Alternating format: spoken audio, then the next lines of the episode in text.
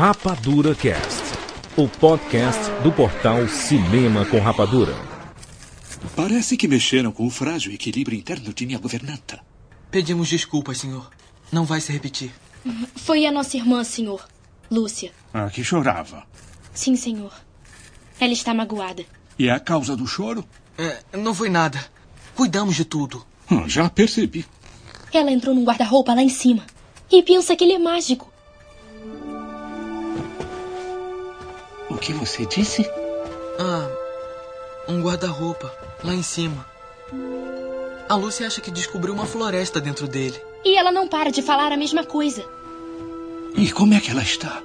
Ela está falando disso feito louca. Não, não, ela não. A floresta. Não diga que acredita nela. Você não? É claro que não. Isso é logicamente impossível.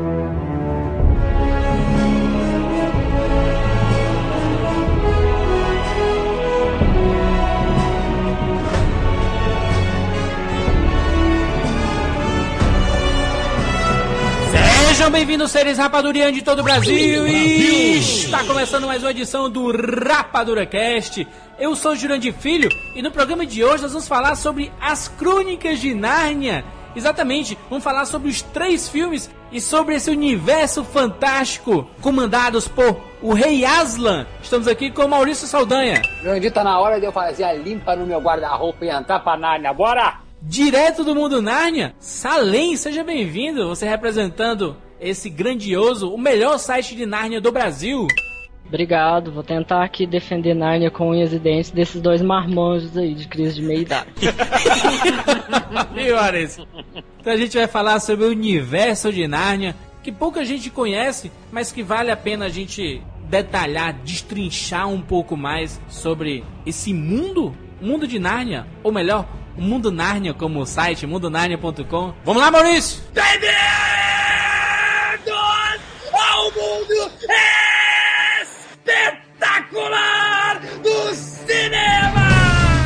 James Bond. Life was life. You can't handle the truth. Johnny. I'll be back. And the Oscar goes to Rapadura Cast. Quem é Aslan? Quem é Aslan? Ele é muito engraçado. que foi? Vocês não sabem, não é? Bom, não estamos aqui há muito tempo. Ele é só o senhor dos bosques. O maioral. O verdadeiro rei de Nárnia. Ele está fora há algum tempo. Mas ele voltou. E aguarda vocês na mesa de pedra. Ele nos aguarda? Só pode ser brincadeira. Eles nem conhecem a profecia. Bem, então. Escutem. O retorno de Aslan, a prisão de Tumnus, a polícia secreta, está acontecendo por causa de vocês. Está nos culpando? Não, culpando não. Agradecendo. Existe uma profecia. Quando a carne de Adão, quando o osso de Adão, em cair para Vel no trono sentar, então há de chegar ao fim a aflição. Essa rima não é muito boa. Eu sei que não é boa, mas será que não percebem? Há muito tempo foi previsto que dois filhos de Adão e duas filhas de Eva derrotariam a feiticeira branca e trariam paz a Nárnia.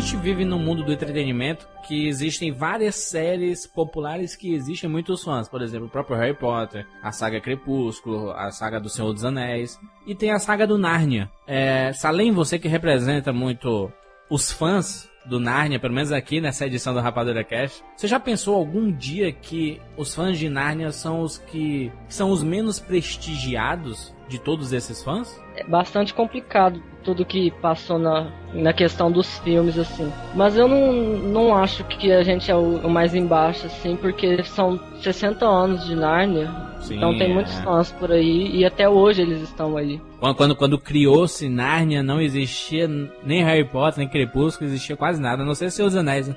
Nem Senhor dos Anéis, porque, se eu não me engano, Existiu o primeiro o Hobbit, livro né? do Senhor dos Anéis foi em 1954. Só existiu o Hobbit mesmo. Isso, só existia o Hobbit, não, não existia nem Senhor dos Anéis ainda, pra tu ver como a... Meu como os livros são bem antigos. Seu Tolkien, quando escreveu O Senhor dos Anéis, ele era mais, na verdade, para representar o período da guerra, né? Então, aquilo lá, todo, aqueles personagens todos, a gente pode. ah, é uma analogia com a guerra. Tolkien escreveu enquanto ele estava na guerra. O Hobbit é um filme, é um livro infantil. É, esquece o Hobbit, faz do Senhor dos Anéis, né? O Senhor dos Anéis mesmo. Então, ele escreveu o período da guerra, então é uma simbologia aquilo lá todo, daqueles monstros, da- daquele, daqueles problemas, aqueles percalços per- né, durante a saga.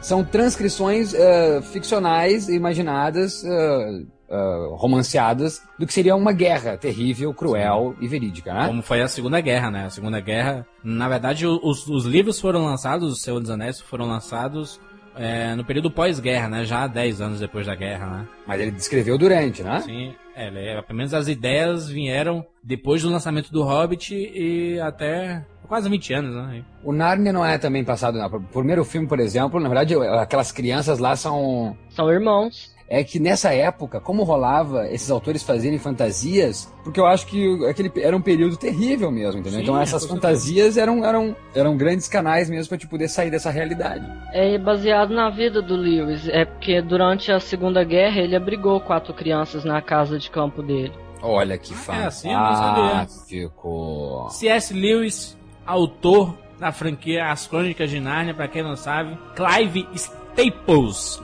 Lewis. Ele, ele abrigou quatro crianças, é isso, Além? Isso. E ele tinha um guarda-roupa, é isso? Claro que ele tinha um guarda-roupa. Quem vai ter um guarda-roupa? Ele tinha, né? Dizem que ele começou a história contando para essas crianças, para entretê-las, porque ele era solteiro, morava com o irmão e não tinha muita habilidade com criança. Então, para entretê-las, ele começou a contar a historinha para elas. E a partir dessa história que ele contou, ele criou o livro, ou ele já contou pra elas uma história que ela já estava escrevendo? Não, era uma coisa bem esboçada mesmo, não era nada concreto. Lewis Carroll, né, Mal? Alice no País das Maravilhas, da mesma forma, inventou a história dessa forma, né? Que ele tinha a Alice lá, que era. Ele gostava muito da companhia da, da Alice, e ele criou essa história, né? Alice no País das Maravilhas. E é legal que muda só os portais, né? A Alice é, um- é uma toca do coelho, o outro é um guarda-roupa, né? o de Volta ao Futuro é um DeLorean. É legal que esses portais eh, mudam só o, ele- o objeto, né? Mas o negócio é sempre o mesmo, é, um, é um outro mundo que não o nosso. O- esse livro fez um grande sucesso na época. Que, que ano que foi lançado esse livro? 1950. As Crônicas de Nárnia, O Leão, a Feiticeira e o Guarda-Roupa. Foi lançado em 1950. São sete livros, né? No período de, de que? De seis, sete anos, ele lançou os sete livros, né? Isso, foi entre 1950 até 1956. Ele lançou um por ano. Salem, eu, tenho- eu, eu suponho que tu tenha lido os sete livros, não? Li em uma semana a primeira vez que eu li. Os sete livros? Isso, por e-book Nossa. no computador e minhas vistas nunca mais foram as mesmas. Graças ao C.S. Lewis, tu comprou um par de óculos, é isso? Pior que foi. É? Tá, mas, mas ele te trouxe mais presentes do que te tirar a vista, né? Te tirou a vista, mas te trouxe presentes, não? Muitos. Quais são os presentes que te trouxe, ah, que o, C, o C.S. Lewis te trouxe? Bom, agora eu tô no Rapadura Cast, isso já é um bom presente.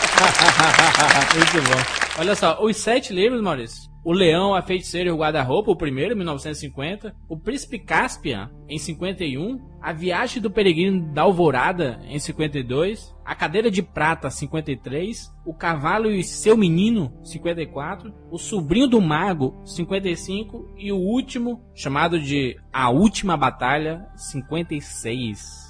Salim, quando tu foi buscar os sete livros e leu sete livros, na verdade, numa semana que te, né, infelizmente teve problemas na vista depois, o, o, eu quero saber o seguinte, foi quando estreou o primeiro filme, quando teve notícia de que iam fazer o primeiro filme, ou quando... Como é que foi? Qual o período? Quando saiu em DVD.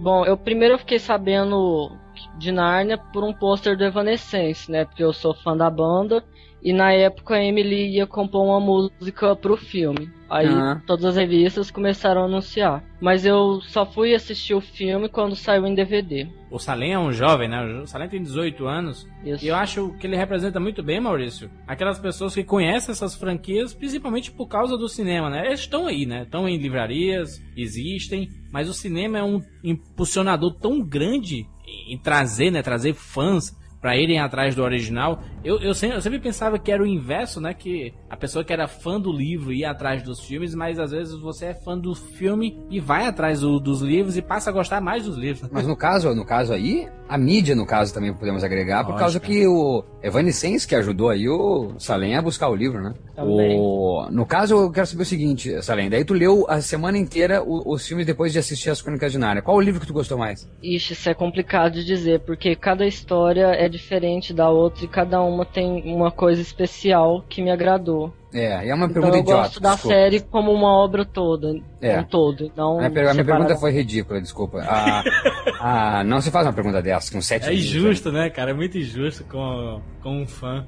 Antes de ganhar o cinema, as obras do C.S. Lewis, né, as Crônicas de Narnia, a gente vai falar um pouco da história daqui a pouco, nós vamos falar dos filmes, mas a gente pode antecipar que ele foi nesse período, né, 56, olha só, 56, o último livro lançado, já tem aí 54 anos que existe a franquia Ah, Ô, completa. Mas sabe o que é mais interessante, Jurandir Salem? É pensar esse livro tava aí escondido em algum lugar, numa livraria aí, daquelas sabe as livrarias de filme mesmo, sabe as livrarias assim, tem, é. tem tarântula, tem, tem, tem, tem, tem até lobisomem dentro da livraria. Daí lá no cantinho tem esse livro, As Crônicas de Nárnia, Guarda-Roupa, Guarda... Como é é o nome? O Leão, a Feiticeira e o Guarda-Roupa. Guarda-roupa. Guarda-roupa e o guarda-chuva. Aí o cara acha esse livro, diz, que legal. Olha só, olha quanto tempo. Tu mesmo falou agora quantos anos? 50 aí? O primeiro foi nos anos 50, né? Então tem 60 Hoje anos. completou 60. 60 anos esse livro tava parado. Tá parado não. Durante esse período entre o livro e o Parado filme, gente, já né, virou desenho animado, já Não, virou não, série ó. de TV. Antes, antes do primeiro filme de 2005? Isso, Isso. isso. Antes Antes, do primeiro filme, ele foi adaptado pra, pra TV, pro teatro e tinha um programa de rádio que contava os contos do, da- de Narnia, né? Mas que fantástico. Como é que ninguém me conta? Teatro, musical, desenho Olha. animado, série de TV pela BBC. Pra mim não ficar tão ridículo nesse cast aqui, que eu acabei de dizer que ficou parado 60 anos livro. não ficou parado, olha que surpresa. Eu quero saber então qual foi o, o- a, primeira, o- a primeira adaptação, qual a mídia que foi e qual o ano que foi. Foi primeiro pra televisão em 67. Foi o Leão a Feiticeiro Guarda-Roupa. E ai meu Deus, tem registro disso, será? Se, se, se encontrarmos, está no link aqui na postagem, procure aí. Mas ele foi adaptado também pro, pro rádio e pro teatro, né? Pro teatro, aquelas peças já características que nós conhecemos das grandes franquias. Isso foi nos anos 80, mas na rádio, também nos anos 80, eram contados pequenos contos de Nárnia, né? No, no programa, e isso fazia muito sucesso, né? O que eu fico feliz é saber que desde 67, a, a, tendo a sua primeira adaptação, o C.S. Lewis, ele conseguiu ver isso, né? Vivo. Muitas Ah, vezes a é. pessoa morre pra depois ver o sucesso. Ou ele morreu precoce, eu também tô dando outro chute no saco. aqui. Não, acho que ele morreu em 63. Ai, meu Deus do céu. Mais uma voadora no Maurício aqui. Ele não chegou a ver as suas obras adaptadas. ele morreu em novembro de 63. Mas só um pouquinho que ano esse rapaz nasceu, pode me dizer? 1898, mal. Ele nasceu três anos depois do cinema, dois anos depois do cinema. Nesse período todo, foram vendidos mais de 100 milhões de cópias e traduzidos para 47 línguas. Nárnia é livro de cabeceira de criança na Inglaterra, Maurício. Não, não, eu- só um pouquinho. E esse 100 milhões aí, isso é mais de 100 milhões, isso é coisa de Michael Jackson. Isso é, isso é incrível, isso é um recorde, né? Eu acho que essa- as grandes franquias, como o próprio Harry Potter e Senhor dos Anéis, eles estão todos nessa marca de... Ou já ultrapassaram essa marca de 100 milhões, né? Nossa, quanto livro vendido, meu Deus do céu. Até porque são sete, né? Então, você pega uma pessoa, cada uma compra sete, né? Então, Ah, claro, por isso são certo. Mas mesmo assim, né, é uma marca grandiosa e 41 absurdo, né? idiomas. Acredito que não só na Inglaterra, deve ter sido o livro de cabeceira de muito país. Ô, Salem, tu concorda que a história de Nárnia é infantil? Não. Se você quiser dar uma, uma- uma olhada superficial na história, ela vai ser. Mas a história pode ser aprofundada de um jeito que uma criança não vai conseguir. Então, nesse sentido, eu acho que ela não é só para crianças. Poderia dar um exemplo, Salim? Como assim uma criança não conseguiria entender? Ahn, tem as questões religiosas, Hum. E as questões morais, que não é tão superficial assim. Como, por exemplo, em Sobrinho do Mago, a Jades tem um feitiço que chama a palavra execrável, que foi uma crítica do Lewis à bomba atômica. Ah. Que esse feitiço ele, a Jades usa para destruir o universo inteiro. Meu Deus. Que fantástico. Então, é, ou, ou seja, é, serão mensagens uh, sempre com a realidade, né? Correndo a realidade, se o S.S. Lewis fazia a sua, a, a sua versão da realidade na ficção, é isso? Basicamente isso. Que legal, que interessante. Eu acho que a gente pode introduzir uh, um pouco da história. A história começa com. Porque assim, nós falamos lá dos sete livros, mas essa não é a ordem cronológica, né? Do, da história. A ordem cronológica começa com o sobrinho do mago contando a criação de Nárnia. Isso é muito legal, hein, Mal? Olha só. Tem os sete livros lançados, né? Eles foram lançados de 50 a 56. Só que a ordem deles, cronológica, é totalmente diferente. O Leão, a Feiticeira e o Guarda-Roupa não é o primeiro. Ah, qual é o primeiro? Esse é o sobrinho, Sobrinho do o sobrinho Mago. do Mago que ele O falou. segundo. Isso, né? O segundo é o Leão. Depois vem O Cavalo e Seu Menino, Príncipe Caspian, A Viagem do Peregrino da Alvorada, Cadeira de Prata e A Última Batalha. Ah, então é por isso que né, quando a gente chegar nos, nos filmes, então eu vou dizer um porquê. Agora entendi o porquê, então, desse. Do. da viagem do peregrino da Alvorada ser como é. O Leão, a Feiticeira e o Guarda-Roupa, se a gente pegar esse, é, parece que jogam a gente no universo e te vira, né? Acho que o próprio Lewis, ele percebeu isso e fez, não, eu tenho que fazer um livro pra tentar explicar como foi criado esse universo de Nárnia, né? Eu não posso só jogar as crianças lá no universo e, meu filho, vocês vão resolver, vocês fazem parte da profecia e se vira. Ah, então, então Salem, se passa primeiro o, o, o- Perdão, de novo, as Crônicas de Nárnia, o Leão, a Feiticeira e o Guarda-Roupa é o terceiro, é isso? Segundo. É o segundo. Então tem essa introdução antes, que não tem, tem mundo real, somente Nárnia, é isso? Primeiro livro mostra como Nárnia foi criado, né? E aí ele explica várias coisas como por que, que o guarda-roupa é mágico, é, por que, que tem um lampião em Nárnia e como que a feiticeira branca vai parar em Nárnia. Ah! Isso, fez- isso faz muito sentido, Mal. É tanto que na ordem que foi lançado os livros, o Sobrinho do Mago, que é o primeiro livro na ordem cronológica, no, na ordem de publicação, ele foi o penúltimo. Acho que antes dele encerrar a história de Narnia, ele, não, eu tenho que dar base histórica para aquele universo todo. Então eu vou fazer um livro mostrando toda a criação de Narnia, tudo como, como aconteceu, como, como nós chegamos ali para poder fazer a última batalha, né, que encerra de vez a, a franquia. Aí, ô, eu- tu poderia me responder por que o guarda-roupa é mágico, Salem? É a história daquele professor lá, o velhinho do primeiro filme. Hum, Eu, eu não sei porque que não mostraram isso no filme, mas estava muito na cara que ele, que ele existia ali, porque, ele, ele fala no próprio filme, ele diz, né, é difícil quando a gente quer voltar e não consegue, mas acho que um dia você vai voltar pra lá ainda e tal. Ele tinha, ele era, tinha como desconfiar dele ali, né? Isso. Aí é a história dele de como ele foi pra Nárnia, né? A mãe dele tava doente e quando ele primeiro ele vai pra Sharn, que é o mundo da, da feiticeira branca, e lá ela conta que ela destruiu aquele mundo porque a irmã queria o trono e numa bagunça toda eles vêm pra Terra e depois eles acabam indo pro bosque entre dois mundos, que é um lugar onde tem passagem para todos os universos que existe, e eles acabam caindo em um mundo vazio. E quando eles chegam nesse mundo vazio, o Aslan começa a cantar e criar Nárnia. Do próprio Senhor dos Anéis, quando mostrava a criação das eras, né, era... É os Valar cantando lá. Exato, né? era com cantos, né, com cantos. O personagem chama de Gore e por ele ter trazido o mal pra Nárnia, Aslan dá uma missão pra ele ir até do outro lado de Nárnia, buscar uma maçã e plantar ela em Nárnia. E com depois que ele planta essa maçã, a árvore cresce de um dia pro outro, porque Nárnia tá explodindo em vida por causa do canto do Aslan. E no final, Aslan manda ele pegar uma maçã e levar pra terra pra dar pra mãe de- do Digore que tava doente. E depois que a mãe dele come a maçã, se cura, ele planta a sementinha da árvore, que cresce, e durante uma tempestade a macieira cai, e ele constrói o guarda-roupa com a madeira dessa macieira. Ah, olha Fantástico, só, hein? Que poesia. Parabéns. E é, e é bonito, né, cara? Eu acho até poético a forma como é tratado isso, que a gente desconhece, né? É uma pena. Quem, quem se aventurou só com os filmes se perdeu, né? Não, sabe, sabe, sabe o que é interessante? O, o, o, o grande personagem do filme, um dos grandes personagens do filme é o leão, né? O- Que não existia na primeira versão do livro, lá de 1949. Eu quero só dizer que ele é Aslan, né? Que pode ser Salam, de alguma maneira, se trocaria as palavras. Já me Salem, falaram. né? Salem, Salam. Hum.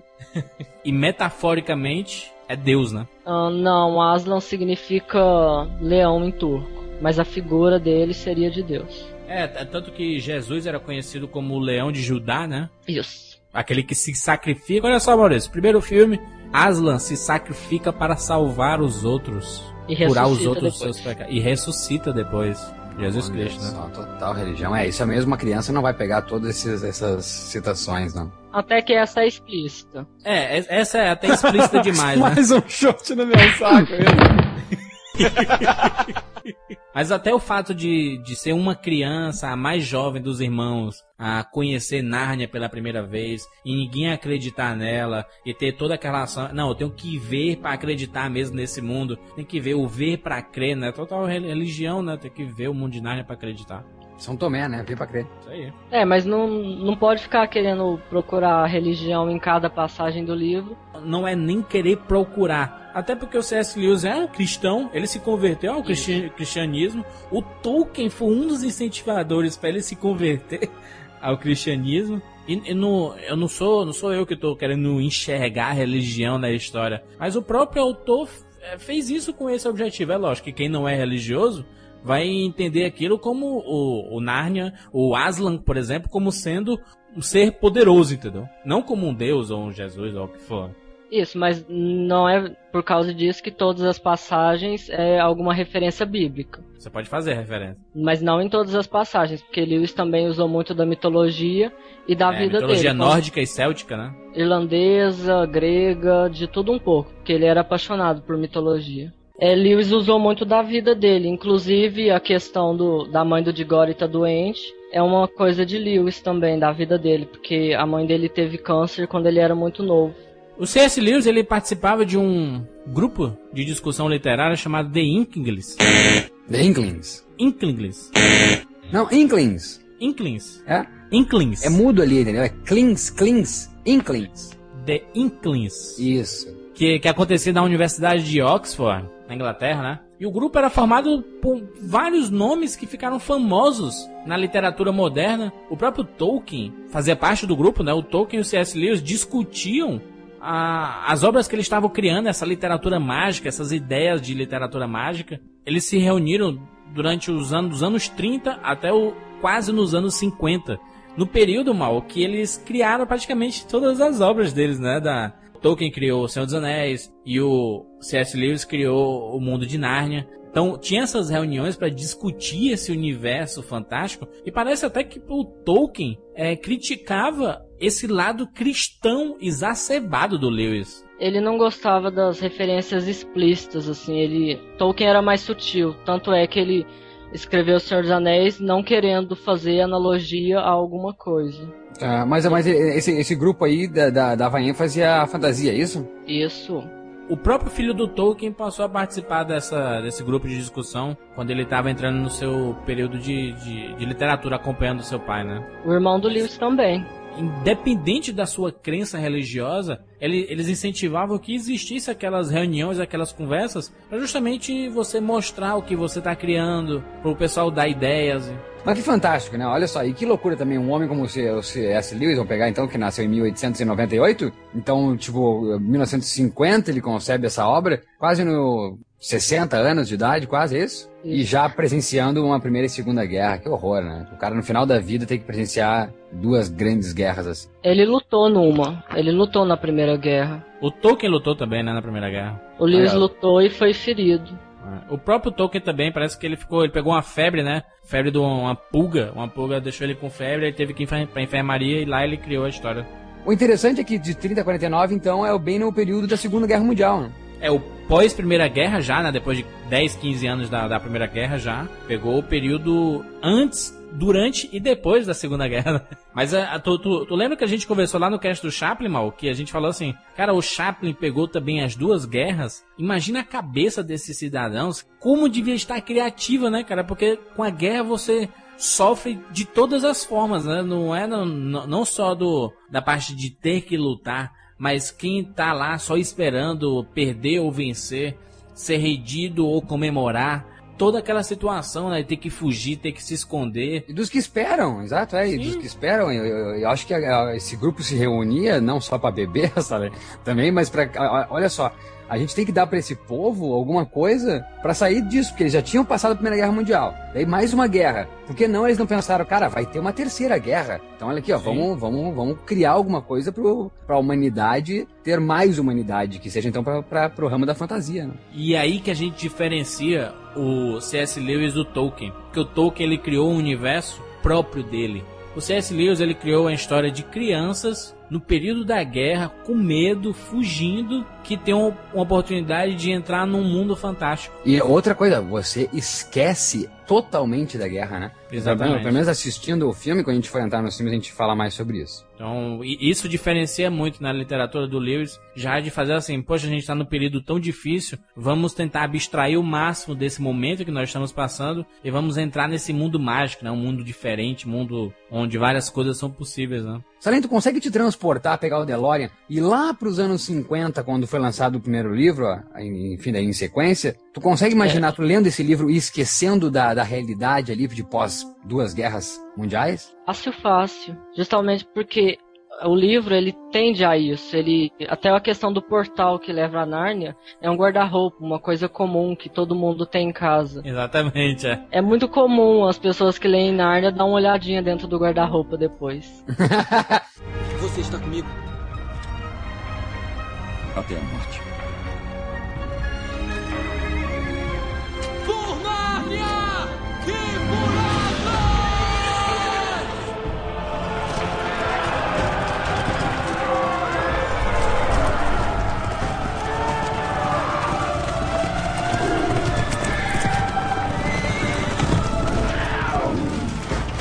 Tem esse universo fantástico do Narnia que é assim absurdo. A gente não é impossível a gente pegar um programa aqui para tentar introduzir todo esse universo. Então nós vamos fazer o seguinte: nós vamos pegar os três filmes que foram lançados e vamos tentar introduzir a história do universo de Narnia, de personagens e etc. É, baseado nos três filmes que foram lançados. Que aí a gente pode discutir o que faltou ou não. Eu já digo logo, eu li o primeiro livro, li antes do filme mesmo. Mas a gente pode começar a conversar sobre as Crônicas de Nárnia, O Leão, a Feiticeira e o Guarda-Roupa. Foi produzido pela Disney. Os fãs, Salem, qual a opinião deles sobre a Disney ter comandado essa adaptação do, das Crônicas de Nárnia? Ficaram muito chateados ou alguma coisa do tipo? Uma correção, ele o filme foi produzido pela Walden Media. A Disney distribui o filme. Mas, mas não é um filme da Disney, então? Não, a Disney ela só distribuiu.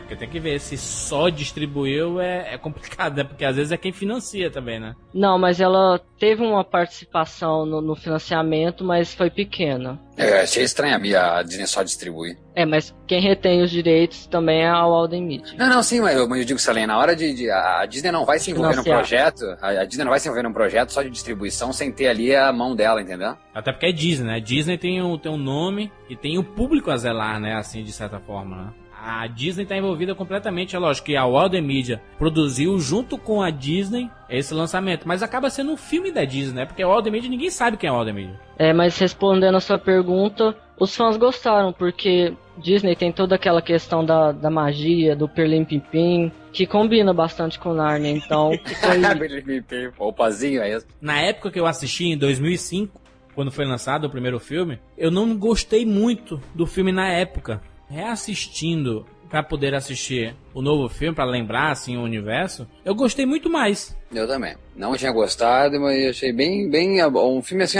gostosíssimo para ver com a criançada, com a família. Do período do lançamento do primeiro Narnia até esse terceiro, saiu muita porcaria fantástica que melhorou muito o universo de Narnia, parece, sabe? Eu acho é. que é a crise de meia-idade de vocês, que é isso que Filha da mãe.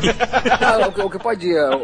Tem algumas coisas que me incomodam, assim, tipo... Tem isso no livro, assim, a questão de eles vão para o mundo de Narnia, daí na Narnia, daí, daí tem a, a aventura toda e depois são condecorados. Isso tem no livro? Tem. Eu acho que é uma coisa que diferencia o Narnia de grandes franquias, como por exemplo o próprio Harry Potter ou o próprio Senhor dos Anéis, é que parece que as histórias de Narnia são fechadas. São grandes episódios. Parece que nem é uma sequência, sabe? É porque quando o Lewis começou a escrever, ele realmente não tinha em mente que ele ia fazer uma série. Tanto é que depois ele escreve Cavalo e seu menino e Sobrinho do Mago para tapar os buracos que ficaram conforme ele foi escrevendo os livros. Ah, certo. Pelo menos com os filmes, parece que eles funcionam independentemente dos anteriores, sabe? Assim, por exemplo, o terceiro filme, dá pra você assistir tranquilamente sem ter assistido um e o dois, sabe? Parece que são filmes episódicos, né? Parece que são histórias é, episódicas mesmo, de, como se fosse uma série, três episódios, né?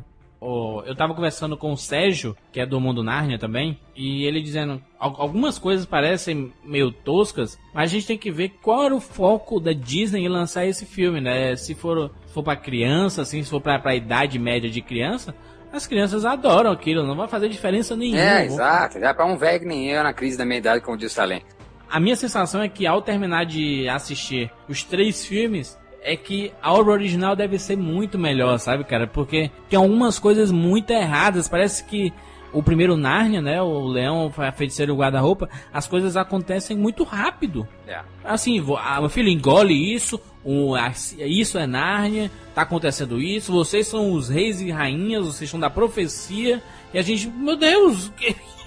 É. É. Não, mas, eu, mas eu acho que é, é, eu acho que dessa maneira, Juras, tu consegue entrar nesse universo rapidamente, tá? Claro que se tu for analisar e, e teoricamente, é, se a gente for pegar o. Tecnicamente, não é uma grande narrativa no cinema, As Crônicas por, essa, por esses defeitos que tu pontua. Mas eu acho que dessa maneira também esse pesar ganha o, o, a pontuação por rapidamente tu entrar nesse universo. E acho que, como eu, como eu falei lá no começo, perguntando pro Salem sobre o livro, se ele embarcava, o filme é incrível porque tu não lembra do começo do filme onde tinha uma guerra acontecendo.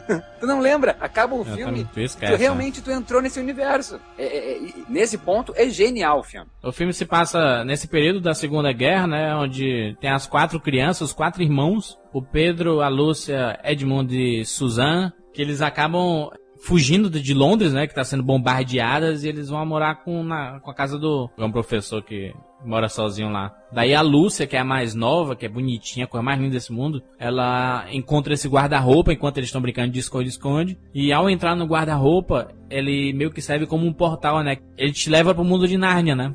Que aí é esse mundo fantástico, onde tudo é possível, onde os bichos falam e que existe uma rainha psicopata, toda essa referência à criação do universo, né, onde tudo se relaciona. Eu gosto muito do, do da, da, volta também desse. Que é um desfecho sempre esse filme, tá? Tem a condecoração, eles recebem todos eles a, a coroinha, e a felicidade da menininha, da, da Suzy. A Suzy a, Lucy. a Lucy, que amor, a Lucy, quando.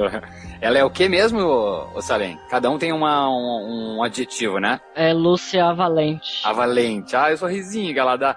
Daí quando voltam, porque esse não é o desfecho, né? Tem eles voltando pro mundo real. A Destemida, não? Ah, no livro é a Valente. É, eu acho que no filme é Lucy é a Destemida. E o, daí o, o tio chega, né? E diz: O que aconteceu? Não sei o quê. Ah, você não, você não entenderia, né? Você não. Não vai acreditar, né? E ele diz, né? Uh, me tente, né? Try me. Achei demais aqui, ó demais. Se eu contar, você não vai acreditar, né? Falando coisa assim, ela é. aí ele tente. Né? É, me teste, né? Try me.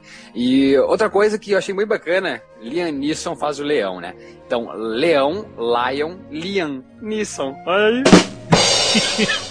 o próprio Neeson, ele fala que tentou não copiar o jeito que o... Rei Leão Mufasa, né? O Mufasa do Rei Leão. O estilo de voz, assim, porque até é muito semelhante, né? Que é o, o Mufasa, diferente do Simba, quando ele tá mais velho. A voz do Mufasa é, é, é voz de conhecimento, né? De, de ensinamento. Que é muito a voz do Aslan, né? O Aslan tem esse tipo de voz. Ah, o Sally já tinha puxado o nome aí do Andrew Adamson, que é o diretor, que, que é legal, curioso falar que ele fez o Shrek 1 e 2 então tinha se mostrado muito bem na animação, então ele foi pro live action e mandou bem, acredito eu, né? Mandou bem né, na adaptação live action. Rendeu dinheiro, Jurandir, as crônicas de Narnia, o Leão, Feiticeira e a Feiticeira e o Guarda-Roupa. Ora, rendeu muito dinheiro, até porque ele custou um valor substancial, né? 180 milhões e só nos Estados Unidos faturou 291 milhões. Um grande buzz pra, pra Disney, né? A Disney, não, vamos, a gente tem que fazer uma sequência, né? Tem que fazer lá uma sequência e logo. Até porque essa sensação eu vim, vim ter depois, né? Com o lançamento do Harry Potter, das dos jovens crescendo junto com a história, né? Eu pensava que o Narnia ia seguir a mesma linha, apesar de, entre aspas, a gente acompanhar de certa forma eles crescendo, né? Nos três filmes. E como crescem, né? Eles. Nossa, a menina, a menina, pro segundo filme já a menina, a Lucy já tá grande. Só outra coisa que é legal, o cast do filme, o, o, o professor Kirk é, é, que é o tio das crianças, o Salem, o que fala depois ele, quando ele... Ele não é tio, ele é só o professor. Professor, tá. Mas é ele que tá na volta do, do, do, do guarda-roupa, né? Ele que fala pra ela, elas testarem. É o Jim Broadbent, né? Que tem a cara mesmo de professor, de tiozão, enfim. O James McAvoy, que a gente depois viu lá fazendo os filmes do... Uh, os filmes com a cara Knightley, o... Não, os filmes com a cara Knightley, por favor, né? O Desejo de Reparação. Desejo de Reparação, o, os filmes não, o filme, né? Desejo de Reparação, que deu outro ele não é. Mas enfim, Jamie é um grande ator que tá ali fazendo o papel do... O que é aquele bicho ali? O Tumus é o quê? Ele é um, bode, fauno. Não, um fauno, né? Um, um fauno. Bode. o bode é no metade Percy homem, Jackson. metade bode. É. E a Tilda Swinton que faz também a bruxa branca. É um bom elenco, né? Um bom elenco. Não, não, eu acho que né, o, o James McAvoy não era tão conhecido, nada, nada conhecido. Ah. Quem é, os nomes conhecidos são só mesmo o Liam Neeson, que empresta a voz E do Asa, né? a Tilda e o Jim Broadman, que fez muito cinema já. Mas o elenco todo era baseado nesses novatos, né? Que fizeram bem, né? Eu acho que, claro, o Edmund e a Lucy ganham, pra mim, do que o Peter e a Susan, que são os mais velhos, não tem muito carisma. Impressionante como todo mundo ah, gosta da, da, da Lucy de uma forma espetacular. Tu concorda com isso, Além? Ou que, que a Lucy é uma da mais carismática de todas lá, ou tu acha outra lá? Concordo, porque ela é muito criança também e a, a reação dela no filme é natural, porque o Andrew ele quis captar essas reações naturais dela, que nem a primeira vez que ela entra em Nárnia, ela entrou no set de olhos fechados e só quando ela abriu os olhos que eles começaram a gravar e Tá foi a reação bom. verdadeira dela. ali. Foi aquela empolgada e vendo assim, meu Deus, que. É, tudo lá, Isso é muito legal, porque os, os olhos dela estão brilhando a todo momento ali, né, cara? Cercado Legal. de neve artificial. O- uma pergunta, o, o Salem, na hora que depois tu viu o filme, então, e, e leu o livro, tu uh, conseguiu daí transpor, então, os personagens da, da, da, uh, adaptação cinematográfica para o livro? Não, eu acho que foi igual. O Andrew conseguiu captar bem o livro. Tanto é que o, o roteiro que ele escreveu primeiro, ele não se baseou no livro, ele se baseou no que ele lembrava de quando ele leu o livro quando tinha nove anos. Olha, E isso captou bastante o espírito de Narnia. que legal. Então tu acha que é uma boa adaptação cinematográfica? Eu acho. Qual a tua nota pro filme? 10. Dou um Olha. 10 de 10? 10 de 10? Isso, isso. Muito bom. Desde sempre. Até, até por ser.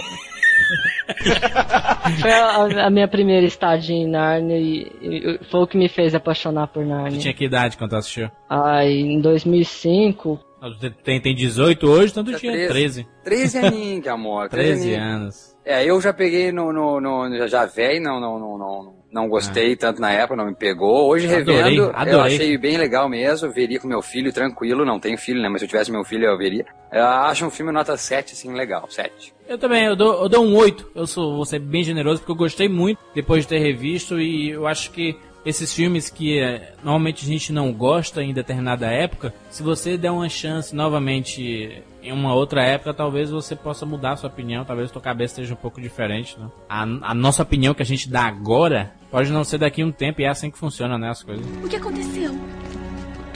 Pergunte a ele. Pedro. A mim? Você podia ter cancelado, ainda dava tempo. Não dava, graças a você. Se tivesse seguido o plano, os soldados estariam vivos agora. E se tivesse ficado aqui como eu sugeri, com certeza estaria. Você nos chamou, não lembra? Meu primeiro erro. Não! Seu erro foi achar que podia ser líder. Ei! Acho que não fui eu quem abandonou Nárnia. Você invadiu Nárnia! Não tem mais direito de liderar Kimiraz! Tá,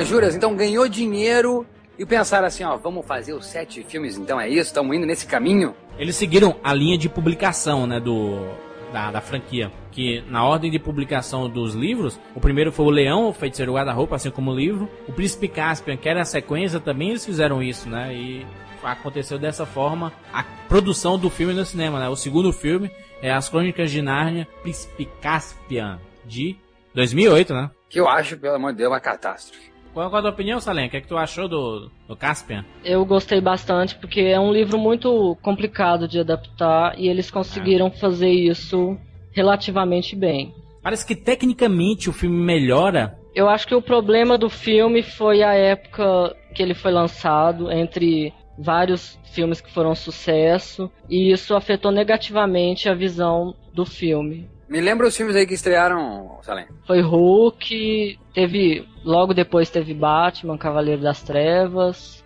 Iron Man. Foi uma época é. que teve é, bastante. Como, é. Ficou bem escondidinho então, né? Ficou lá bem escondidinho. É. Mas uma me desculpe, ô, ô, Salem, com todo o seu amor à saga literária, enfim, aos filmes também, ao, sua, ao seu elogio. Ao seu elogio agora ao filme, esse Ben Barnes que faz o Caspian não tem o carisma de uma uva, né? Chupada. Bom, eu acho que o problema dele em Príncipe Caspian foi o sotaque. Que quiseram que ele tivesse um sotaque espanhol. É, essa E eu acho cara... que isso não deu certo. Porque eu, eu acho, assistindo novamente o, o Caspian, eu não gostei na época também. E dessa vez eu também não gostei, porque parece que a magia que a gente viu no primeiro filme ficou no primeiro filme. É, as paletas de cores já mudam, né? Não tem, mais, não tem mais, mais cores escuras, quentes, é né? é cores frias, então é, é escura, é dark, eu não entendi aquilo lá, o filme demora, me, me lembrou muito até o Príncipe da Pérsia em algum momento. O filme é um holocausto narniano colorido que ele não vai ser, né? É, mas eu, entendeu? Eu não é gostei por não ser colorido. É, é, mas é justamente por isso, por não ser tão mágico e colorido quanto o outro. Eu sei que tem a sua tem o seu porquê de não ser colorido e mágico. Mas eu não gostei de não ser mágico e colorido, entendeu? Na história, na história do, do Príncipe Caspian, o, a Susan, o Pedro e a Lúcia e o Edmundo, eles voltam pra Inglaterra, né? Ele passa pelo guarda-roupa. No próprio final do filme, né? No final do, do Leão a Feiticeira do Guarda-Roupa, eles voltam pra Inglaterra. E quando, por algum acaso, não é sempre que você pode voltar pelo guarda-roupa, né, nessa né, lenda. O guarda-roupa foi só um meio, né, ali. No livro fala que você só encontra Narnia quando você não tá procurando. Você tem que ser chamado, né, na verdade. É, é quando o Aslan chama. o negócio, né, o 2 que tem que é o metrô? Isso. Ah, na metrô, só um pouquinho, né? O Harry Potter, Harry Potter. Né? E, e, e, tem um rapazinho que dá em cima da, da mais velha, da, da É Susan. horroroso de, de, óculos. Harry Potter, ele tá com uma manta igual a do Harry Potter. É, mas Inglaterra, né? Inglaterra são, os uniformes são todos assim. Ah, tá tudo igual. Então tá. Ah. Lembrando que Príncipe Cáspia é de 1951, né? Então, não, não quero, dizer, não quero dizer que é cópia. Quero dizer que é muito fácil de fazer uma, uma associação, uma identificação, entendeu? sim. Identificação com o metrô... Até porque, até porque a JK se inspirou em Narnia também. Em Narnia e Seus Anéis. Cedrico de Gore de Cálice de Fogo é inspirado no de Gore Kirk, o professor do primeiro filme. Não, é, é, sabe uma, uma, coisa, só para deixar bem claro, que a gente tá falando aqui de uma saga que tem fãs, assim como tem uh, uh, haters, né, que gostam de outras sagas e não sabem respeitar. Então eu acho legal pontuar uma coisa aqui. Eu ouvi, eu ouvi quem, meu Deus do céu? Ai, é o Alex da La Iglesia, pode ser? Talvez, um cineasta espanhol falando quando ganhou um prêmio. Uh, ele disse que a inspiração dele era o, o Tarantino. Ele disse, somos todos, uh, ele disse, as ideias estão todas aí. Mas até que eles puxar o saco, dizendo que o Tarantino era o mestre, tá? E ele diz, nós somos todos grandes bartenders. Achei legal o que ele disse, que ele, nós pegamos as fórmulas que já estão prontas, nós fazemos o nosso drink, entendeu?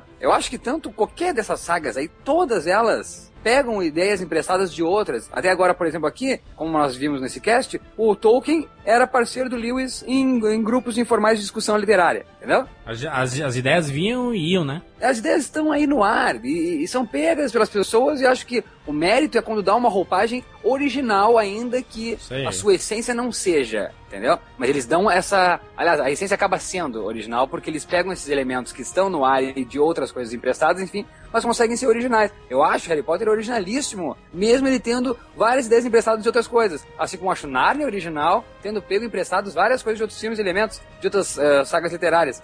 Assim como o Tolkien também. Então acho que a gente tem que pontuar isso. O que a gente questiona aqui são as adaptações, né? Que aí a gente pode dizer, né? Se ficou bom. Porque é difícil, é complicado, por exemplo, eu escutei muita gente falando que, ah não, o sétimo livro do Harry Potter é chato. Mas é, nos filmes essa linguagem chata talvez possa acontecer no, nos livros tranquilamente. Mas no filme não pode ser, né? Porque a, a, o cinema ele pede uma linguagem pelo menos dinâmica, independente de qual gênero for, pode, ser, pode até ser drama. Normalmente os dramas são são modorrentos, né? São introspectivos e tudo, mas tem alguma coisa, alguma faísca que te deixa, caraca, eu tô me identificando com a história daquela pessoa, não se identificando de ah, poderia acontecer comigo, mas se identificando assim, caraca, que situação complicada, né, cara? E, é. Então, é, é, é são, são linguagens completamente diferentes. O próprio Narnia, o, o Príncipe Casper, ele sofre um pouco disso, porque parece que aquela magia que foi introduzida pela Disney ficou um pouco de lado. Por quê? Como o Salem falou, disse, não, mas é uma história complicada, né? Tá lá é, porque, e, e por ser, exatamente, por ser fiel é aquela questão, Juras, também é o que aconteceu, por exemplo, no, no a repercussão da, das pessoas que falaram mal do Harry Potter, esse último. Ah, quem responde são os fãs, obviamente. Não, mas ele é fiel ao livro. Não importa que ele é fiel ao livro. Eu não li o livro. E se eu não sou um fã do livro, eu não posso gostar do filme? Eu gostei do primeiro filme da magia. Já o segundo filme, eles foram fiéis ao livro, como tá, tá dizendo o Salem. Agora não trouxe a magia que me cativou no primeiro filme. E tem muita gente que não leu as Crônicas de Nárnia. E também deve ter tido essa impressão quando assistiu. Os que não leram, óbvio. Ah, pensei que ia ter magia e não tem, não tem colorido. Levei meus filhos e eles se assustaram com esse clima meio gótico até. Então não quero. Não quero mais ver a Crônica de Nárnia. O cara pode pensar, entendeu, Salem? É só uma coisinha, eles foram fiel ao espírito, não a, ao texto mesmo, porque é. teve bastante modificações. E o texto seria mais mágico de alguma forma? Ou mais. Ou esse clima no, soturno também predomina no livro? Durante a maior parte, mas o final é, é bem diferente. Tem toda uma festa, tem o Baco dando vinho para todo mundo. Oh, mas isso não caberia no filme, porque é complicado você mostrar todo mundo morrendo na guerra e depois ficar intercalando com eles fazendo festa. Tecnicamente, eu acho o Príncipe Caspian bem melhor que o primeiro filme, porque é, é bem mais amarrada a, a, é, esse conteúdo técnico de efeitos especiais e as pessoas, né? Essa mescla. Tem o texugo nesse segundo, né? Então, tem um rato, né? Um rato com espadinha. Então, ele, ele, a Disney colocou alguns ingredientes para você ter carisma pelos personagens, mas parece que aquele universo grandioso de Narnia ficou no primeiro filme, sabe? Eu acho que ela é, deve ter recebido muitas críticas na época, que eu lembro que o primeiro filme foi muito criticado na época, dizendo que era muito infantil, que não tinha sangue, que as batalhas eram falsas, que tá, tudo acontecia muito rápido. Eu lembro dessas críticas na época. E parece que com o segundo filme eles queriam dar uma melhorada nisso, né? Acho que aí foi o erro deles.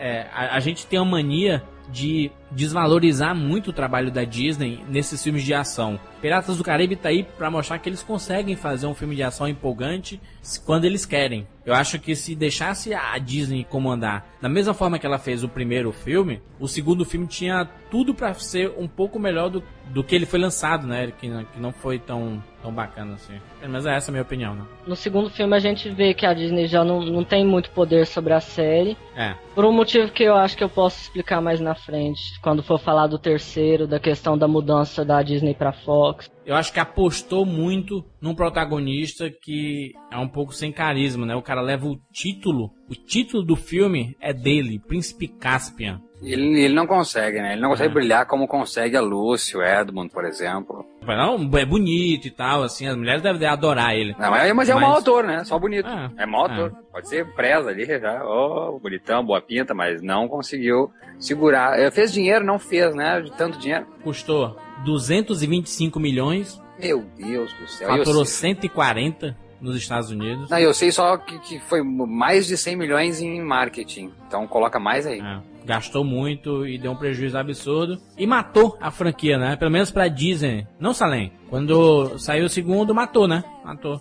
Bom, mas eh, acho que não matou. A Disney se suicidou. Porque toda a campanha dela foi ruim pro filme. Até porque ela já não, não tava muito interessada, porque creio eu que ela já sabia que ela ia sair da distribuição. Não sei, hein? Eu, pô, gastar 225 milhões e, ah, e ligar o foda-se, eu acho complicado, né? Acho que não, né? Bom, porque tentou, aí é a questão da, da Walden Media, Walden Media mesmo sendo o financiador do filme, não ela. Tanto é que a Walden ela queria que o filme fosse lançado em dezembro, como o primeiro.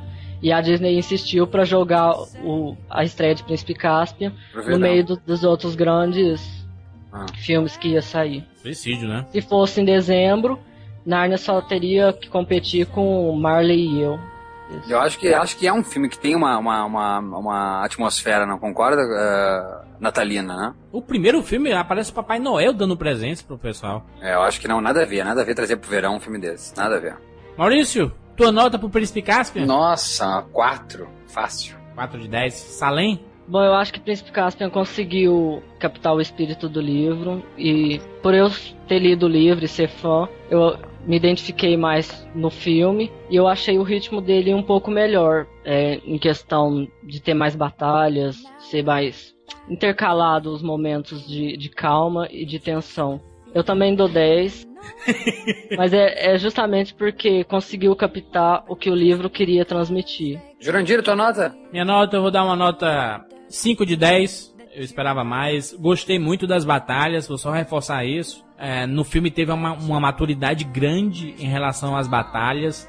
A batalha final eu acho espetacular. Deles lá se chocando e por debaixo da terra eles derrubando a, a, o chão, né? O chão descendo e eles caindo. Aí aparecem as águias. Acho que misturou um pouco do, do, universo que se propõe Nárnia apenas na batalha final, né? Eu acho que faltou mais durante o filme todo. Por isso eu dou uma nota 5, tranquilamente. Aí não deu dinheiro, aí os fãs ficaram desolados, acabou. Teve, teve essa especulação, ou Salem, que não ia existir mais nenhum filme? Todo mundo já sabia, porque a, a Walden sempre disse que queria, tinha intenção de lançar o filme sozinha. Príncipe Caspian, ela já queria ter feito isso e acabou não fazendo. Todo mundo já tinha uma noção de que a série ia continuar. This is our last time here, isn't it?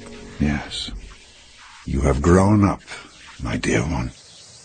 Just like Peter and Susan. Will you visit us in our world? I shall be watching you always. How? In your world, I have another name. You must learn to know me by it. That was the very reason you were brought to Narnia.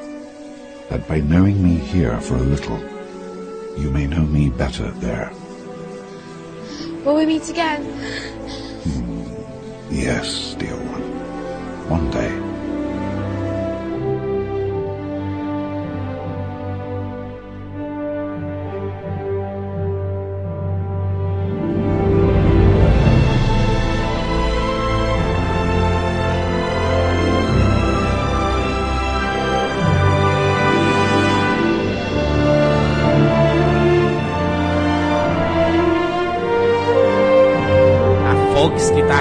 Tiro bonito. Em questão de adaptação também. Em questão de adaptação, principalmente em questão de adaptação. Pronto, eu vou distribuir. As Crônicas de Nárnia, A Viagem do Peregrino da Alvorada, que é assim como Piratas do Caribe, tem no título o nome do seu barco. Tá, e antes de embarcar no terceiro filme, eu quero que eh, vocês acessem aí o, o, o pôster do primeiro e do terceiro filme. Por que, que esse leão tá tão diferente? A história do Nárnia tem muita referência religiosa. Está na Bíblia isso, né? Que o Jesus fala que depois que ele foi crucificado, depois que ele ressuscitou, ele disse que você pode me encontrar da forma que você quiser, entendeu? Então não precisa necessariamente ser igual o mesmo leão. Podia ser outro leão com o mesmo espírito, né, do, do Aslan, né? No filme mesmo, o Aslan já vai mudando, ele, ele cresce conforme o filme vai passando. É, mas parece que tá, parece, parece que o leão tá mais novo do que o primeiro. O primeiro parece imponente e já o mestre mesmo, o rei da selva. Esse... Como tá bem feito, hein? Como o Aslan ficou bem feito. A melhor computação gráfica mesclada com live action que já foi feito no cinema foi esse leão do Aslan, porque é impressionante a qualidade do, do material e como fica real. A própria Lucy, quando chega e abraça, sabe, assim, é muito perfeito. O vento nos pelos dele, assim, meu Deus, é absurdo. É, tá um, bem feito. um bom trabalho da Flame Store. Pelo amor de Deus, bom trabalho é pouco, é, é genial. Algumas, algumas ressalvas aí antes de, de, do, do, do, terceiro filme. Uh, muda de estúdio, é isso? Sim, passa da. não de, de produtora, né? Porque a Walden Media continua com os direitos. Mas a Disney deixa de distribuir e a Fox assume a distribuição.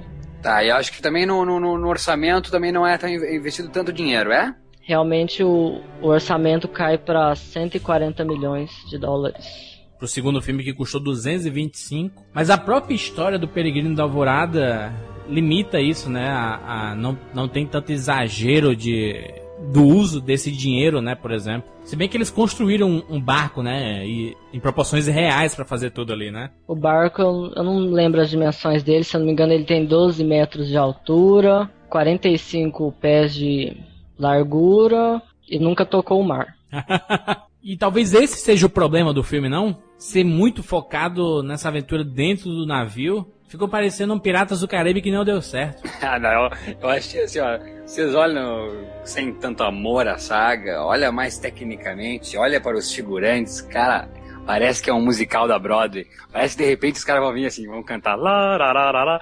Eles tudo sem, sem sujeira, eles não, eles não parecem pertencer àquela roupa Piratas, de figurino. Né? Assim, ó, é ridículo, achei ridículo essa parte desses do pessoal da embarcação. O, o design de, de da, da, dos costumes, né, da, do figurino não tão legais, mas podiam botar uma sujeirinha e também dirigir esse, esse, esses extras tão mal dirigidos esses extras. Eu acho o melhor diretor da saga, acho que o Adam Andrew, uh, o Andrew Adamson, é isso, né? Isso. Eu acho que é um, um ótimo diretor para animação e para o primeiro filme. Agora não acho que ele consegue envolver de ação no segundo filme. E que bom, achei legal dar uma ideia e uma oportunidade para outros, até porque outras sagas, como a Harry Potter, mexeu bastante com a gente nesse sentido. Dar outras oportunidades, outros diretores fazerem uh, suas, suas visões sobre os filmes.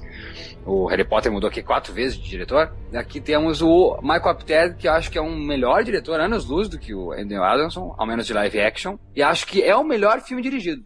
Melhor filme, eu considero esse um filme, um filme de verdade. Não tem tanta a magia do primeiro filme, mas eu acho que é um melhor filme. Acho fotograficamente melhor, acho que a direção de atores está melhor, acho tudo assim, ah. Só que eu acho que também não é um filme que me envolve como o primeiro filme. Mas acho que tecnicamente ele é o melhor filme dos três. Ele, ele, ele parece um Alice no País das Maravilhas, né? Aquele momento lá da, da Lucy que ela tem que encontrar lá os pés gigantes, né? Uma pergunta, o, o, e é assim que funciona? Só pode ir criança pra Nárnia? Por que, que na ausência do Peter e da Susan? Segundo o Aslan, eles cresceram demais e já aprenderam tudo que Nárnia tinha para ensinar. E agora eles precisam aprender a viver no, no mundo deles mesmo. Hum, fascinante isso. Fascinante e acho que ficam os melhores mesmo, né? Que é o Edmund e as. Pelo menos na, na, na adaptação cinematográfica, ficaram os melhores crianças, que é a Lucy e que é o Edmund. E a Lucy, como cresceu e como ficou bonita, né? Querida. E tem a, a participação do primo do Edmund. Como é o nome dele? Eustáquio Mísero. Meu ah, Potter, muito ó, bom. Ó, fala pra mim, ô, ô Saleh, esse rapaz aí ficou melhor no cinema, né? Porque tu deu risada assim no livro? Não, no livro ele é, ele é bem pé no saco mesmo. Ele é insuportável, parece, né? Eu, eu, eu ouvi gente dizendo que no livro ele é insuportável. Não, insuportável, mas eu digo, deu risada com essa insuportabilidade dele, não? Bastante, até porque eu achei bem melhor essa questão do humor em Peregrino da Vorada do que em Príncipe Caspian. Sim, sim. Que tinha umas piadinhas que não, não faziam rir. O rapaz rouba cena, rouba cena. Dos três filmes, eu acho que esse é o mais engraçado. Acho que foi a solução que eles tiveram para tirar um pouco daquela aquele momento de chatice dentro do barco, sabe? Acho que são esses momentos, né? O Eustáquio e o Rato, que são os, os donos do, do filme praticamente, né? Hip Tip. Defendendo a questão das roupas dos marinheiros, eu ainda vou lutar por isso. É, no livro deixa bem explícito que é o navio do rei, que é um tipo é a volta da, da marinha de Nárnia e o navio ele é feito com todos os pormenores com muito amor. Então, por isso que os marinheiros têm que estar sempre bem Tá apresentáveis. Tá é, não, é, não é um navio pirata Jack Sparrow, né? É. Tá Tá ligado? certo, toda tá suja. É aquele tá povo cheio de cárie no dente, a roupa toda rasgada. Tá certo, tá certo. Eu, eu- É, é mal. Não, mas o que eu posso fazer, cara? Eu não gostei. Eu, eu entendo. Parabéns. compreendo seu 10, ponto. nota 10 para a defesa. Mas tem um motivo. Agora, eu não gosto de ver isso, porra. Não posso agora? Aí é fiel. Foda-se que é fiel. Pra mim, barco não pode ter gente com a roupinha parece que saiu do banho. E o Titanic é o quê? Todo mundo tá lá de paletó e gravado. Pausa dramática. Não posso pensar. Pior que é. Ah, toma. Não, mas ninguém- ali é totalmente a classe alta, querido. Ninguém ali é, é estivador. Ninguém ali tá lá pra pegar na proa. Ninguém tá ali pra pegar a, a- no batente. Ninguém tá pra trabalhar, tá pra se divertir, pra, pra, pra relaxar. É só uma... O comandante do barco tá de paletó e gravado. E não tem nenhum rei no Titanic. Tem sim o DiCaprio. Ele não é, É rei. é o rei do Ele é mundo, da né? terceira classe. I'm the king Ele é of the world. Ele grita lá. Enfim, o a Salem é uma adaptação cinematográfica fiel ao livro? Não. Mudaram bastante. tentaram acrescentar algumas coisas para juntar melhor a história, porque é uma história bem episódica. É, mas eu achei que eles mostraram muita coisa em muito pouco tempo. Eles tinham muita coisa para mostrar com muito pouco tempo. E acabou ficando sem ritmo o filme e não me agradou muito isso. Então creio que tu acha o pior filme da saga. Um pouco. Qual a tua nota pra ele? Por enquanto eu dou um 7. Eu quero assistir o filme em 2D, porque eu só assisti em 3D. E que mentira, né? Não tem nada de 3D nesse filme, né? Tem um, do, tem três efeitinhos lá e só e pronto. Até porque nisso eu achei interessante, porque eu não sou muito afim de filme que taca coisa na sua cara. Não, não é questão de tacar na cara. É, é, é, é, que fique claro, o 3D é a gente que vai, não é nada que vem. Profundidade, é nós que vamos. Mas o que aconteceu com o Avatar, por exemplo, é uh, o, vamos uh, ir até o fundo com a tecnologia em terceira dimensão. Vamos investir todos os elementos aqui. Então, se é para ir, se é o espectador uh, chegar à profundidade de campo, então eles vão chegar. E vai ser uma experiência maravilhosa. Então, eu acho que esses outros filmes estão usando só a ideia da profundidade sem, sem brincar mais com essa profundidade, entende? É o caso do, do desse último Narnia. É, nesse sentido, nesse sentido só faz isso, como tu falou, pesa e escurece a, a cena. Tu sabe o que é melhor do 3D do Narnia? O melhor é você poder ver os trailers 3D antes do filme, né? Eu acho que Príncipe Caspian seria um filme muito mais bem sucedido em 3D do que Peregrino. Provavelmente por causa das grandes batalhas, né? Então, eu adoraria ver aquelas bolas da catapulta vindo em, em direção. Sim, exatamente, com certeza. O primeiro filme também, até a primeira, a Lúcia entrando pela primeira vez em Nárnia, seria lindo ver aquela neve e tudo mais. A gente dentro do, como se a gente estivesse dentro do guarda-roupa e as árvores entrando assim no cinema e a gente olhar pro lado assim e ver as árvores. Né? Isso, do teu lado, né? Bem do teu ladinho, tomando uma Coca-Cola. Isso, o... isso. Essa coisa, o Salento, tu ia, tu ia ressaltar quando chegasse nesse terceiro filme algumas coisas, né? Ah, sim, a questão da mudança de distribuidora. Hum.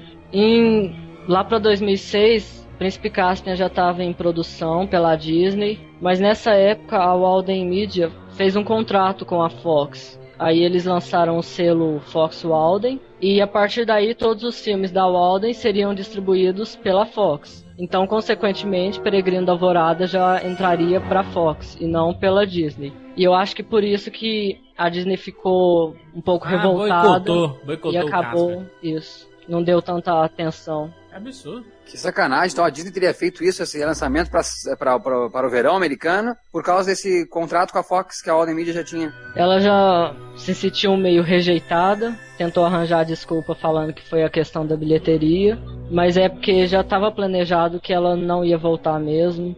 Sei lá, não quis deixar a série crescer em outro lugar. Certo. O que eu mais gosto desses sites uh, fãs, e aqui temos o Salem, que faz parte disso, é que eles sabem, a, além do, do, da respectiva, do respectivo assunto, é o, o, que os envolvidos fizeram ou vão fazer ou estão fazendo. Ou estou errado, Salem? Tu saberia me dizer o que, que esse elenco aí, que a gente conheceu sempre, o Pete, a Susan, o Edmund e a Lucy, estão fazendo hoje? Bom, a maioria está estudando. O, o William Mosley, que faz o Pedro, ele vai fazer um filme. Se eu não me engano, o nome é Bad Education.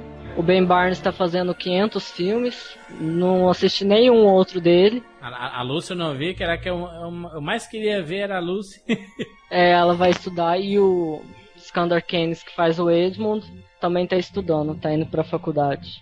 O Salem já disse que a nota dele é nota 7, mas ele disse que vai reassistir e essa nota pode mudar para cima ou para baixo, né? Sim. Espero tu, que mude pra cima. Dou uma, tu, nota, dou, dou uma, nota, ainda acho o primeiro o melhor filme, acredito que o segundo é o pior e acredito que esse ganha um 6,5. O Peregrino da Alvorada, eu vou dar uma nota 7 para ele, 7 de 10, que apesar de ser mais lento, eu acho que ele trouxe um pouco mais do universo do Narnia e que ele poderia ser muito melhor se ele introduzisse melhor as coisas, né? As coisas acontecem muito rápido, ah, por que, é que eu tenho que pegar as espadas? Ah, que ilha é aquela? Quem são os sete sábios?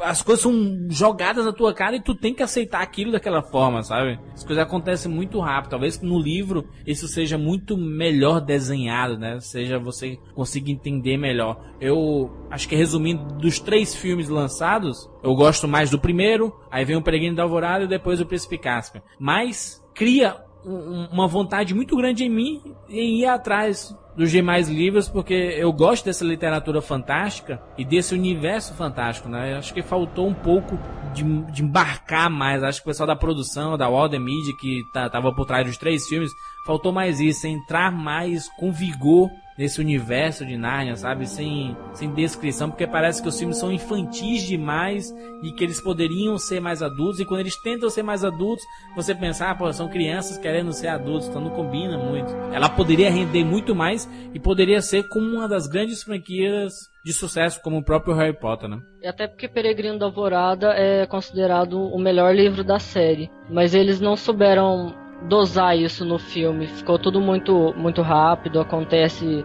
de maneira muito rápida e você não, não aprecia direito aquele mundo. Acho que a, a, grande referência mesmo vai ficar com o que o Aslan falou ali no final, né? A Lucy pergunta, aí a gente vai se ver novamente? Aí disse, não, eu apareço no seu mundo de outra forma, né? De... Sim, é, eu acho que é uma das referências mais explícitas. Depois só tem uma desse nível de, de explicitez em A Última Batalha, em que o Aslan aparece de um jeito que nem é mais um leão. É, ele não aparece como leão? O autor fala que conforme ele vai falando, ele já não parece mais um leão. Isso no livro, né? É. A última batalha. Tu acredita, Salem, que acabou? Vai ter mais adaptações cinematográficas? Como é que vai ficar com a Alden Media e a Fox? Tem algum acerto nisso? Creio eu que eles já estão encaminhando o próximo filme. O Michael Apted já deu a entender isso, até pelas modificações que eles fizeram nesse filme já para facilitar o próximo. É, o, o, desfecho desse filme em que fala que o Eustáquio volta e eles até adicionam uma, uma breve participação da Jill Polly que vai ser uma das protagonistas do próximo filme. Eu acho que a Fox ainda vai, vai ter fé junto com a Walden Media e eles fazem pelo menos mais um porque depois de Cadeira de Prata vem o Cavalo e Seu Menino, que é uma história um pouco mais complicada, porque ela se passa antes de o Leão a Feiticeiro e o Guarda-Roupa terminar. É, o próprio, e aí né? fica complicado manter um, uma cronologia. Então não teria, então para fãs que é, não ter, talvez não teria todos os filmes, né? Não vão, não vai existir todos os filmes, é isso? É uma possibilidade, né? Porque se eles forem manter a cronologia, depois de Cadeira de Prata, vem a última batalha. E aí o sobrinho do mago e cavalo seu menino fica meio deslocado. Embora o sobrinho do mago seja bastante importante para apresentar os calormanos, que vão ser personagens fundamentais em a última batalha. É, mas só que o sobrinho do mago se passa antes do leão, né? Antes do leão e a Isso. feiticeira, que é a criação do universo de Narnia, né? Esse terceiro filme, o final dele já é um clima de despedida, sabe? Já foi uma despedida do universo Narnia.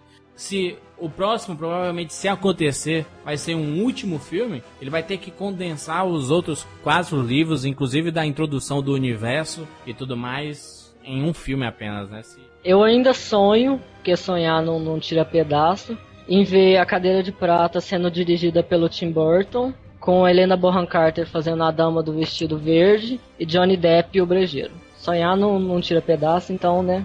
Isso aí. Não custa Bora. tentar. Bom, é isso. Esse é o universo, as crônicas de Nárnia. Alguma consideração, Salem, você que representa o mundo Nárnia, esse site que tem tudo sobre o universo de As Crônicas de Nárnia, então você pode acessar lá, mundonarnia.com, tem tudo lá, tem tudo mesmo, todas as informações sobre o universo para você conhecer mais. Tem umas colunas bem escritas e bem discutidas, vale a pena você visitar lá. Bom, primeiro eu queria convidar todo mundo a ler os livros, que são bastante interessantes e explicam melhor a história, que no filme acaba ficando um pouco superficial, até por ser uma adaptação. É, convidar a assistir Peregrino da Alvorada, que está nos cinemas. É um pouco complicado falar se é bom ou ruim, eu acho que só se você ver você vai saber. Até pelas próprias críticas que estão no cinema com rapadura são bem divergentes, então acho que é melhor vocês assistirem para ter uma opinião. E vamos com fé que Cadeira de Prata vai vir. E Nárnia, Maurício, considerações finais sobre Nárnia? Eu acho lindo, eu acho lindo existir um, é um pedaço de história que a gente embarcou nesse cast, que foi muito instrutivo, na, na minha opinião, no, na primeira parte, sobre a, a parte da criação. Eu acho que esse presente de poder embarcar num mundo uh, no mundo mágico diante de, de tantas divergências, de tantos da, de uma realidade cruel. E isso não, não precisa só para pessoas que passaram pela primeira ou segunda guerra mundial, mas em tempos atuais. Então ele, ele até hoje ele, ele tem a sua a, ele é intuitivo, ele é funcional. Acho isso um presente. Acho que fico feliz com os fãs, fico feliz de saber que o Salim é tão fã de um filme que, que tem sim uma grande diferença, não só na, na, na, literatura ou no cinema, mas na vida de cada um. Então, palmas por existir, só com certeza não achei um grande filme esse último, mas Crônicas de Narnia tem sua relevância na cinematografia do mundo e também na literatura e também no meu coração. Esse programa todo teve trilha sonora da trilogia As Crônicas de Narnia, que se a gente pode elogiar muito, é essa trilha sonora fantástica. O primeiro filme, principalmente, tem umas trilhas sonoras com coro, com tem música mesmo. O próprio falou do, do Evanescence, né? O primeiro filme teve até Alanis Morissette. A música final, né? Tem, tem Imogen Rip também, que eu, que eu adoro. Nossa, adoro também, adoro essa banda. É uma trilha sonora muito bonita mesmo. Conseguiu captar a essência de Nárnia sonoramente. Muito bom, é isso. Embarque nesse universo de Nárnia. Até semana que vem.